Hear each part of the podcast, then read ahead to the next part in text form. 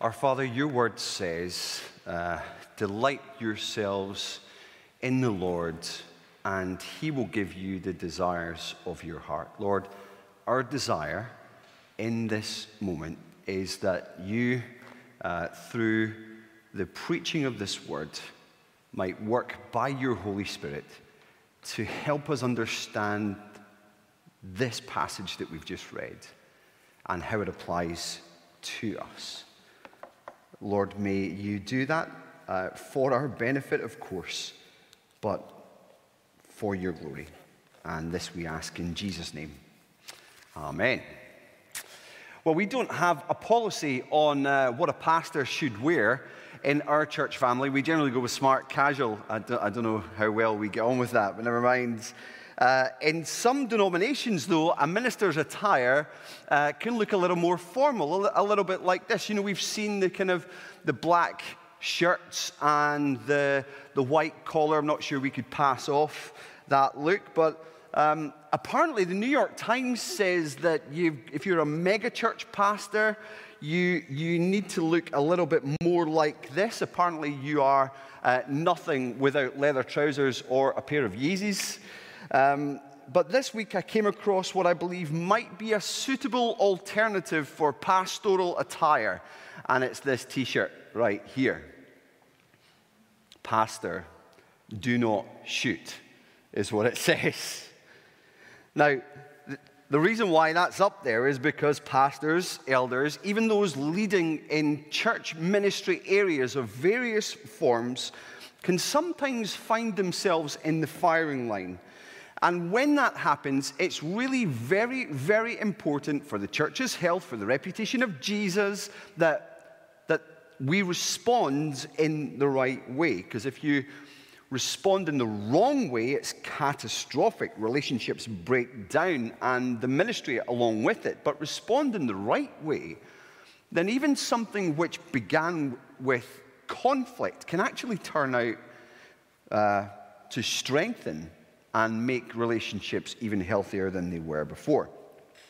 And again, I start with that because this has been the Apostle Paul's experience with this Corinthian church. A church that he planted, a church that he's taught and discipled, a church that he absolutely loves, but Paul is under fire.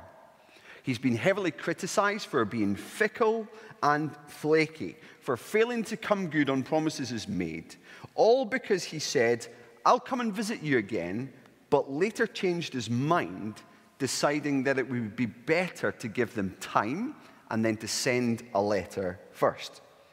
Now, Paul's response to their criticism, certainly the criticism of a significant number within that church family, eh, is right there in chapter 1. And so far, we've seen him defend his integrity. He's proudly affirmed that his conscience is clear, his conduct is sincere, eh, and as James superbly showed us last week, his faithfulness is solid, kind of like God's, very much like God's. Well, in this passage today, we find Paul explaining two things why he didn't return to Corinth and why he wrote a letter instead, right? And in those two sections of chapter 1, verse 23 to verse 2 of chapter 2, and then verses 3 and 4 of chapter 2, we find two crucial aspects of church leadership. Two principles that, when applied, direct a leader's ministry, regulate a leader's response to criticism, influence a leader's ambition, and promote good health in the local church. It actually has an awful lot to do with all of us, not just those who are leading. And there are two points I'm going to work through. See, two point sermon, Ashley, predictable. Number one, cultivate joy. Number two, communicate love. It's that simple. First of all, a leader's responsibility in every respect is to cultivate joy in those they lead. This is verse 23 through to 2 2. So aim for joy in every one you lead. That's what Paul's doing here. That's what's behind all of his decision making. He says, I've been in the firing line for changing my plans, but I've only ever had your joy, Corinthian church family, in my sights. Verse 24 says, uh, We work with you for your joy, because it is by faith you stand firm. So, how did he do that? Well, Paul aimed for joy in the Corinthian church by sparing them grief. When you read verse 23, he says, I call God as my witness and I stake my life on it that it was in order to spare you that I did not return to Corinth. Now, it doesn't say what he was sparing them from there, but you only have to read on to verse 1 of chapter 2 to see that it's grief, sorrow, sadness. That's what it would have caused if he'd come again so soon. Now, what are they grieving over, this Corinthian church family? Well, it's they're grieving over their betrayal of Paul, the one who loved them enough to risk his life to bring the gospel to them in the first place. They're grieving over the grief that they have caused Paul himself. They had fallen so easily for these lies of false teachers who've infiltrated and divided the church. And there was surely grief over admitting complicity in the guilt of the church member whose sexual immorality even made unbelievers in Corinth blush. That's why Paul calls this previous visit that he made from the time when he was in Ephesus, he calls it the painful visit, okay? It was a grief filled visit. It brought an awful lot of sorrow to everybody in this situation. And Paul says, Look, you really, really need to understand what I was doing there, church family. I changed my plans because you needed more time to work things out on your own, to let the work from my painful visit have time to percolate through your hearts, through your minds, from member to member to member throughout the entire church, so that you've actually got some, some time to repent, some time to change. And God's my witness, Paul says. I'd stake my life on it. That's what I was doing. Now, this isn't an uncommon thing for someone in leadership to do. Number one, to actually address some misunderstanding of motivation. Why did you do that thing that you did? Ah, you must be up to something crafty. No, honestly, I wasn't. But it's not unusual or uncommon either to give people that, that a leader may speak to just some time to mull over the things that have been said.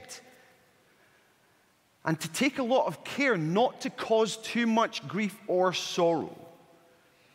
You know, uh, if a leader likes to swing an axe or shoot from the, the mouth with words and has a deep sense of satisfaction at putting someone in their place, you probably should not, in fact, no, you should not be in leadership. That's not the manner of Christian leadership, certainly. But sparing someone grief may well be the way in which we work uh, admonishingly but tenderly for a person's or a church's joy. Now, in putting it this way, Paul straight away anticipates criticism because he says it was in order to spare you, to spare you. Now, the forcefulness of his letters has already been raised as an issue elsewhere, but Paul graciously reassures them that he aims for joy in the Corinthian church not by, not by lording it over them, but by working with them. We see that in verse 24. Not that we lord it over your faith, but we work with you for your joy. Now, Paul is someone, as we know, who had authority. We saw in chapter 1, verse 1, that he has apostolic authority given from the Lord Jesus Christ himself. If anyone could lord over the church, it was Paul. But apostles aren't Lord over any church, and nor is any pastor, nor is any church leader. Only Christ is Lord over the church. So, lording it is not the way that Christian leadership works, and Paul makes that clear here. Church leadership is never domineering, it's sacrificial. You don't rule over, you serve alongside. Now, Paul certainly spoke with authority and called for the people here to submit but he's not calling them to submit to him. Who's he calling them to submit to?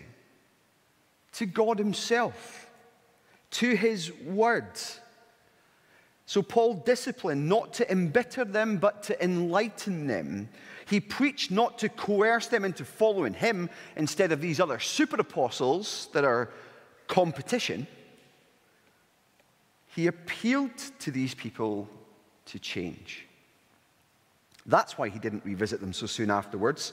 He's given them time to let God's word convict them and to respond by making these necessary change, changes themselves. Now, the pastor, then, or even a church or ministry leader, is in every sense like Paul, a servant of Christ and a servant of the church at the same time. True leaders aren't lords. Now, that does not take away from uh, the God given authority to those in leadership, as Hebrews 13 17 says. It calls on church members to obey their leaders and submit to their authority, but only as those leaders practice genuine Christian ministry. Where? Like true shepherds, they keep watch. Where they know they'll give an account to the one who truly is Lord, Jesus Christ Himself. No, Paul does not work over them to make them fearful, he works with them to make them joyful. That's ministry. As he insists in verse 24, we work with you for your joy. Now, what do those four words tell us about the shape of church leadership? Whether it's the kind of leadership that we should look for, or the kind of leadership that doesn't look like this so that you can run away from it, or even for those who aspire to leadership in a ministry or in pastoral ministry or something like that. Well, the word we says it's plural. Uh, Christian leadership is never a one man or a one woman show. The we here, of course, refers to Paul, Silas, and Timothy, Paul's little uh, pastoral team that's doing its work. And we in Charlotte Chapel believe that leadership is plural too. That's why we have more than one elder. That's why we enjoy having more than one person on the pastoral team. What do such leaders do? Well, they work. Uh, the word for work in here in, is, has in mind labor, sweat, like the farmer, the athlete, and the soldier of 2 Timothy 2. Energy is spent with a goal in mind, glorifying Jesus by building up the body honoring Christ, the chief shepherd, by being a faithful under shepherd of the flock that's been entrusted to their care. So we work with you. That's what Paul says. Now, this is an interesting one because it, what Paul means when he says with you is that it includes each and every one of you, it includes those who are being led as well as the leaders of the church. Their discipleship requires as much effort, labor, and discipline as the Apostle Paul here puts in. Same goes in our church. It takes as much effort to listen to a sermon as it does to prepare and to preach it. Christian leadership and Christian discipleship, sorry, isn't spoon feeding. It's really, it's much more like feast laying. You know, it's it reminds me of dinner time in the Garvey household, you know, when we've got dinner ready and uh, the table's set, it's ready to come, and then you just have to call, dinner's ready, and then nobody comes. and you have to say, dinner's ready, and then maybe still nobody comes. But eventually they come because actually, what you have to do in order to enjoy the food is prepared for you is to obey the call, come and feast, come and eat. And that's really the responsibility of everybody who is a church member or everybody who's involved in a ministry in the life of the church family where there is a leader who's put some work in to prepare, whether in a small group, in timeout, or in growth group, or something like that. They can do their work that's required of them as leaders but everyone actually has to come and pull up a chair, grab a plate, do some chewing in order to get some benefit from it. So we work together in this. Paul says, My painful visit and my tearful letter have given you, Corinthians, food for thought. Pull up a chair, chew on it, change. is essentially what he's saying. Now, church family, one of the ways that you can demonstrate that you're working with the leaders in the church is by returning to the church now that restrictions are lifting. Well done, you lot, for booking up your slots. Uh, it has been God's grace to us that we've been well fed during lockdown, but honestly, it's like we've been eating microwave dinners on our own, right? That's what church has been like. But this and more gathering, regathering, it's a feast. This is the means of grace that God designs for his church, for his church to enjoy. And that's what we must do. And that's the goal. It is joy for us. It's not just any joy, of course. It's not just a, a sense of being, oh, we're here, so we're happy. It is purely joy in Jesus.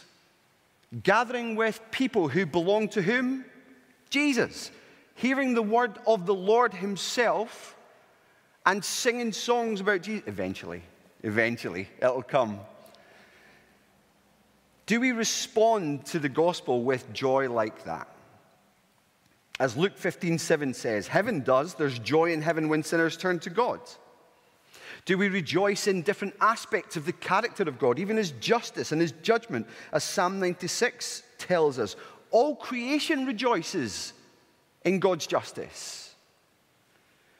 Or is our redemption, the fact that we are saved from our sins, if we've put our faith in Jesus Christ, is that a joyful thing to us? Hebrews 12, 2 says that the achievement of it was such a joyful prospect to Jesus himself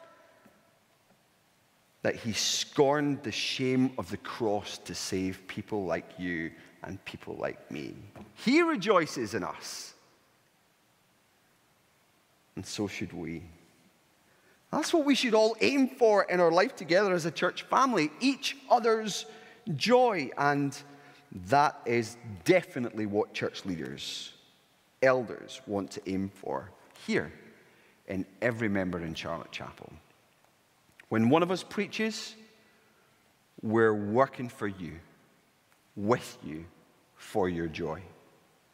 When we visit you to celebrate something great, we're working with you for your joy. When we're contacting you because you're cutting off contact with us. We're working with you for your joy. When we come alongside to humbly admonish, we're working with you for your joy. When we come alongside in hard times, when you're despairing, feeling like you've got no strength, we're working with you for your joy. Why are we in this? Why do leaders lead in ministry or in church life? Well, it's what Paul says elsewhere in Philippians. It is this, it's to work with you for your joy, as Paul says elsewhere in Philippians 1. I will continue with all of you for your progress and joy in the faith, so that through my being with you again, your boasting in Christ Jesus will abound on account of me. See? We rejoice in one another, working together for one another's joy. Who gets the glory? The one who truly deserves it. Not the leader, not the member, Jesus Christ. It's beautiful. Now, I'm not saying at all that I or the leaders in Charlotte Chapel get this right. Um, I, I preach this well aware of my own sinful shortcomings in this. I can definitely look back, especially over this time of lockdown, over these 12 months, and realize actually there have been a number of days and a number of weeks even strewn together where I've not been working for this church family for their joy. I've wallowed in self pity because of the loss, the sense of loss that's been experienced through the whole situation. Well, this is a very helpful passage for us all. We can do the work of ministry for all sorts of reasons, bad reasons even, you know, for our own reputation or working for selfish gain. Even half hearted work is not working for a church family's joy. And I love the fact that God's word contains this very text in order to regulate what leadership looks like in a local church. And don't forget, This is what leadership looks like in response to a church who've been betrayers of Paul, dismissive of Paul, saying he's, oh, he's not that much, is he? After all, who's Paul? And yet, look how he says, no, no, no, no. He could have given them a talking to. he could have torn a few pieces off of them. But he doesn't. Because in his heart of hearts, he wants them to have joy in Jesus. That's what regulates all ministry. Paul aims for joy in the church by sparing them grief, by working with them, not over them, but also to preserve his own joy in them. See in verses 1 and 2, this is interesting. So I made up my mind that I would not make another painful visit to you, for if I grieve you, who is left to make me glad but you whom I have grieved? This is the great apostle talking here. Don't miss this. We forget that he's human sometimes, that he has feelings, he has a heart. He's not a senseless robot, he's just a pastor. He feels grief, he feels deeply for the people that even he's had to go and grieve. I mean, which of us does not know a child or a friend or someone who who has had the gospel explained to them, maybe it once said that they believed it themselves, who they are not following Jesus, and despite our heartfelt pleas for them to return, come back, believe, well, we feel our hearts break at that kind of thing. I think that's how it feels for Paul. I think that's how it feels for church leaders who minister in love. It's never an easy thing to do. Leaders are grieved in ministry for all sorts of reasons, even when it seems like they're being firm or strong. I mean, I remember once having to confront someone in a church meeting for meanly undermining the credibility of a pastoral search committee, and it was it was so divisive and so mean. I could see the look on the committee members' faces, the faces of friends of this man who just said what he said, absolutely astonished at what he was saying. Now, I ached at that moment as I realized as I chaired that meeting that I actually had to say something there and then. And in that meeting, I called him to repent. But it absolutely grieved me to do that in front of all those people. I'd rather he had spoken to me outside of the meeting. And then weeks later, I was, uh, I was caught in the street and criticized for being one who enjoyed that moment. But that was far from true. Because after that meeting, I remember sitting in my car weeping for about 15 minutes before I could drive home. He was completely wrong.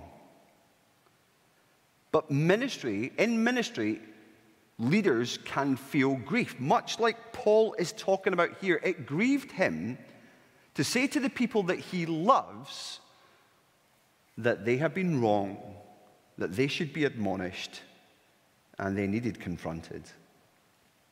Of course, to have to confront anyone about ungodliness rather than marvel together in gospel growth is a hard thing for Paul or for any church leader to do.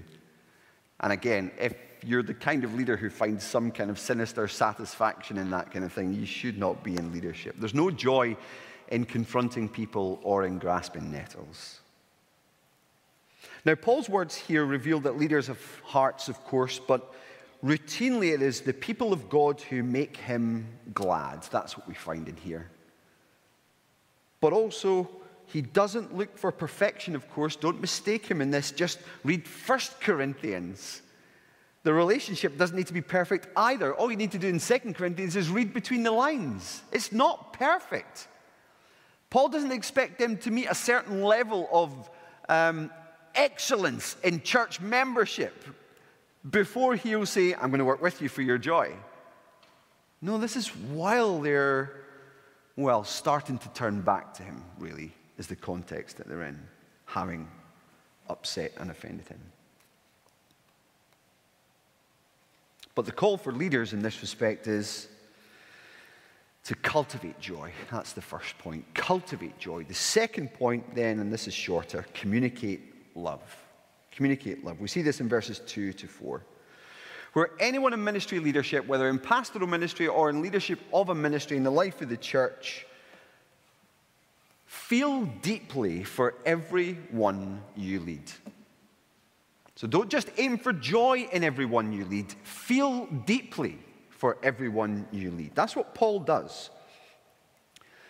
That's actually what's behind his letter. So he's just told us in these previous verses that we've looked at, this is why I didn't come to you. These two verses, three verses, two, three, and four, are him telling us this is why I wrote to you instead. Uh, a letter that's lost. It's called a painful, a tearful letter. He says, I'm in the firing line for changing my plans and for sending a letter, but I did it actually to show you the depth of my love for you. That's what you see in these texts. I wrote as I did, verse 3, so that when I came, I would not be distressed by those who should have made me rejoice. I had confidence in all of you that you would all share my joy.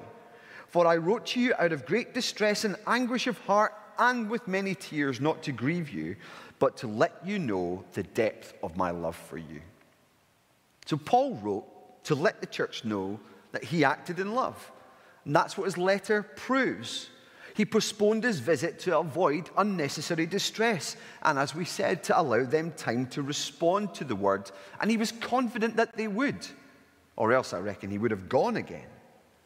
From clues later in the letter, it seems that many people in the church responded immediately to Paul's painful visit, his strong words, and loving admonishment is discipline.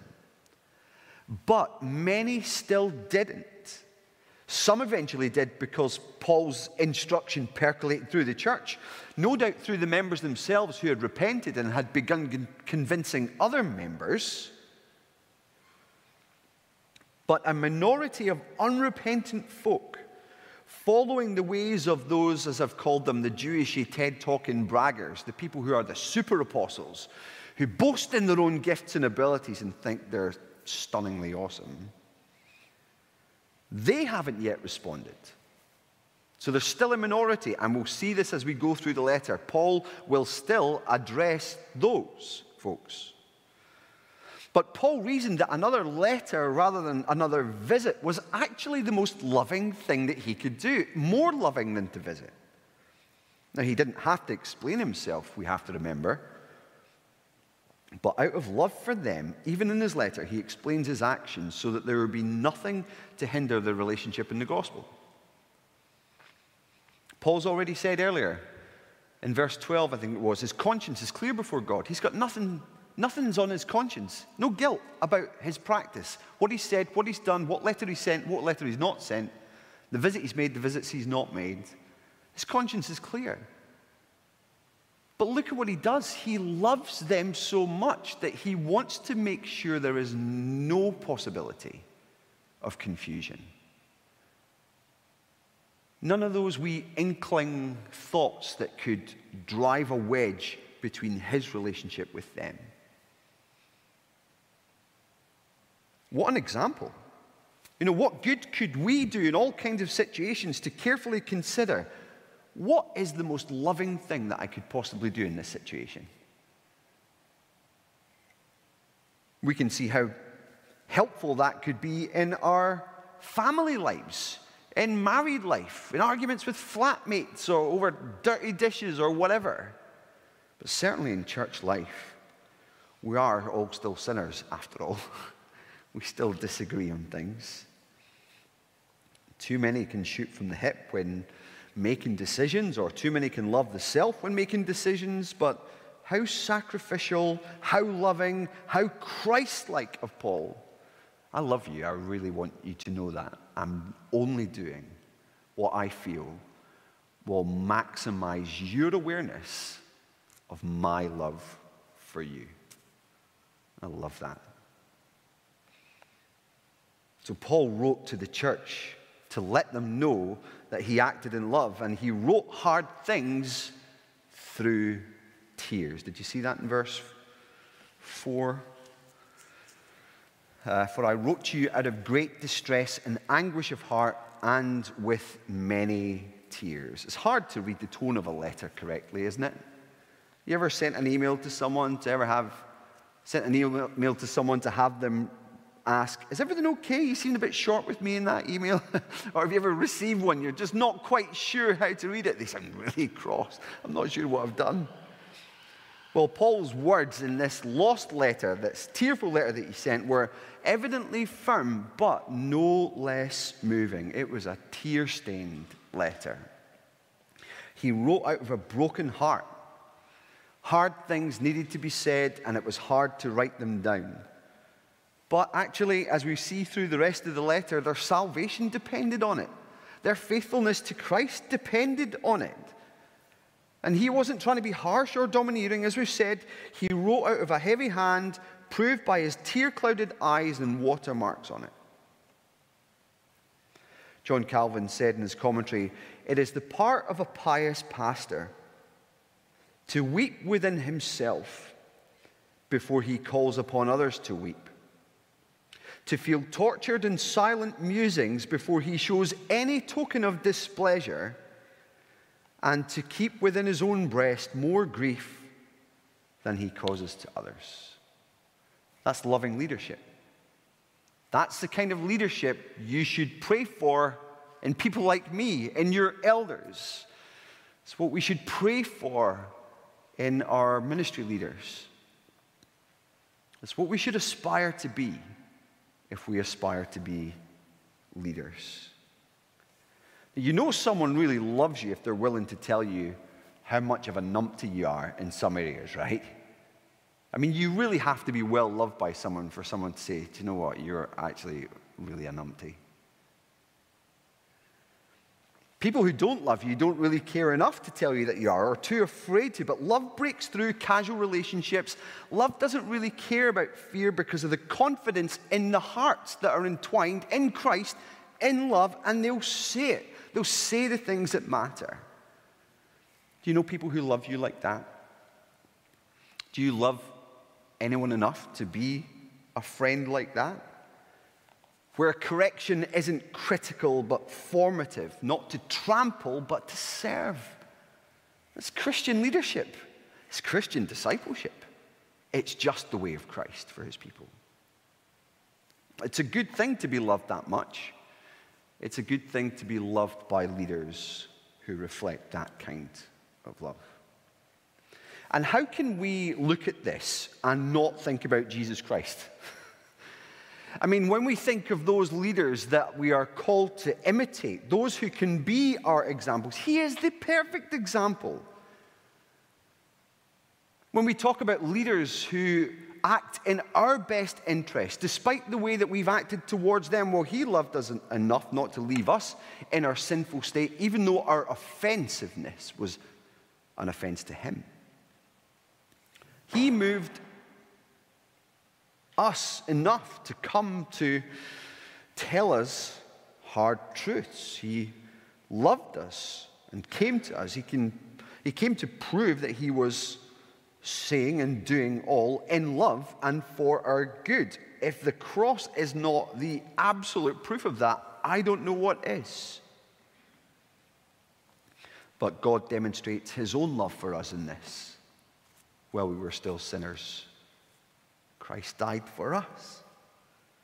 Indeed, his willingness to lay his life down proves the extent of his love. He refuses to leave his sheep where they are. You will not be lost. You are not only found, you're loved. Now, I don't know what your story is like from your past, sometimes you can look back five years, 10 years, 20 years, and wonder how could, how could he say that? How could that be true of me and my situation?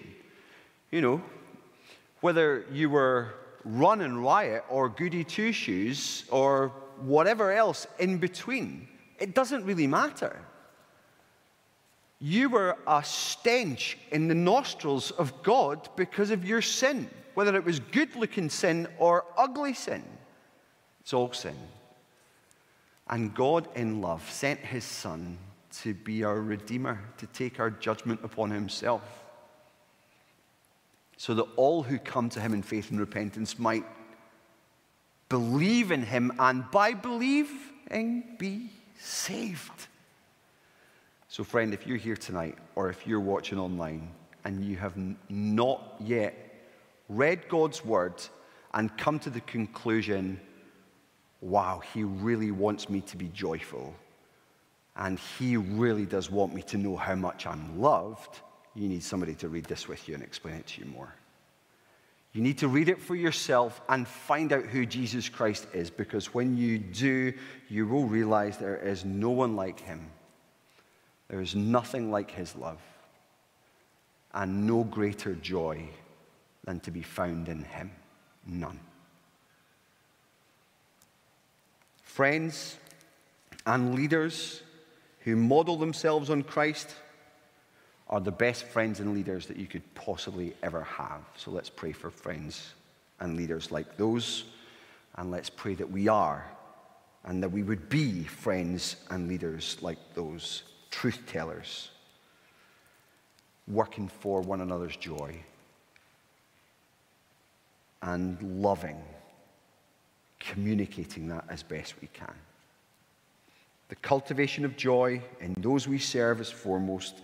The communication of love in those we serve is foremost as leaders. Let that be for pastors, elders, ministry leaders. Let that be what regulates us. And let us, in serving our church family in whatever way we can, realize we are serving Christ the one whose love is our delight. Let's pray.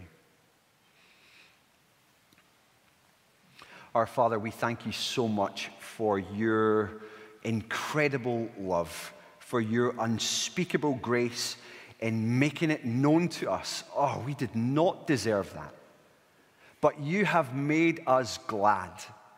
You have made us happy in you through the knowledge that painful knowledge of our sinful state.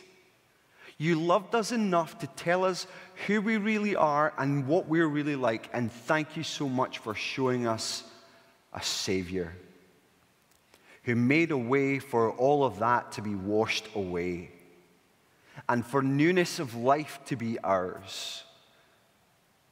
Thank you for the joy and the love that we have in Jesus. Thank you for the joy and the love that He has poured into us, making this gospel known,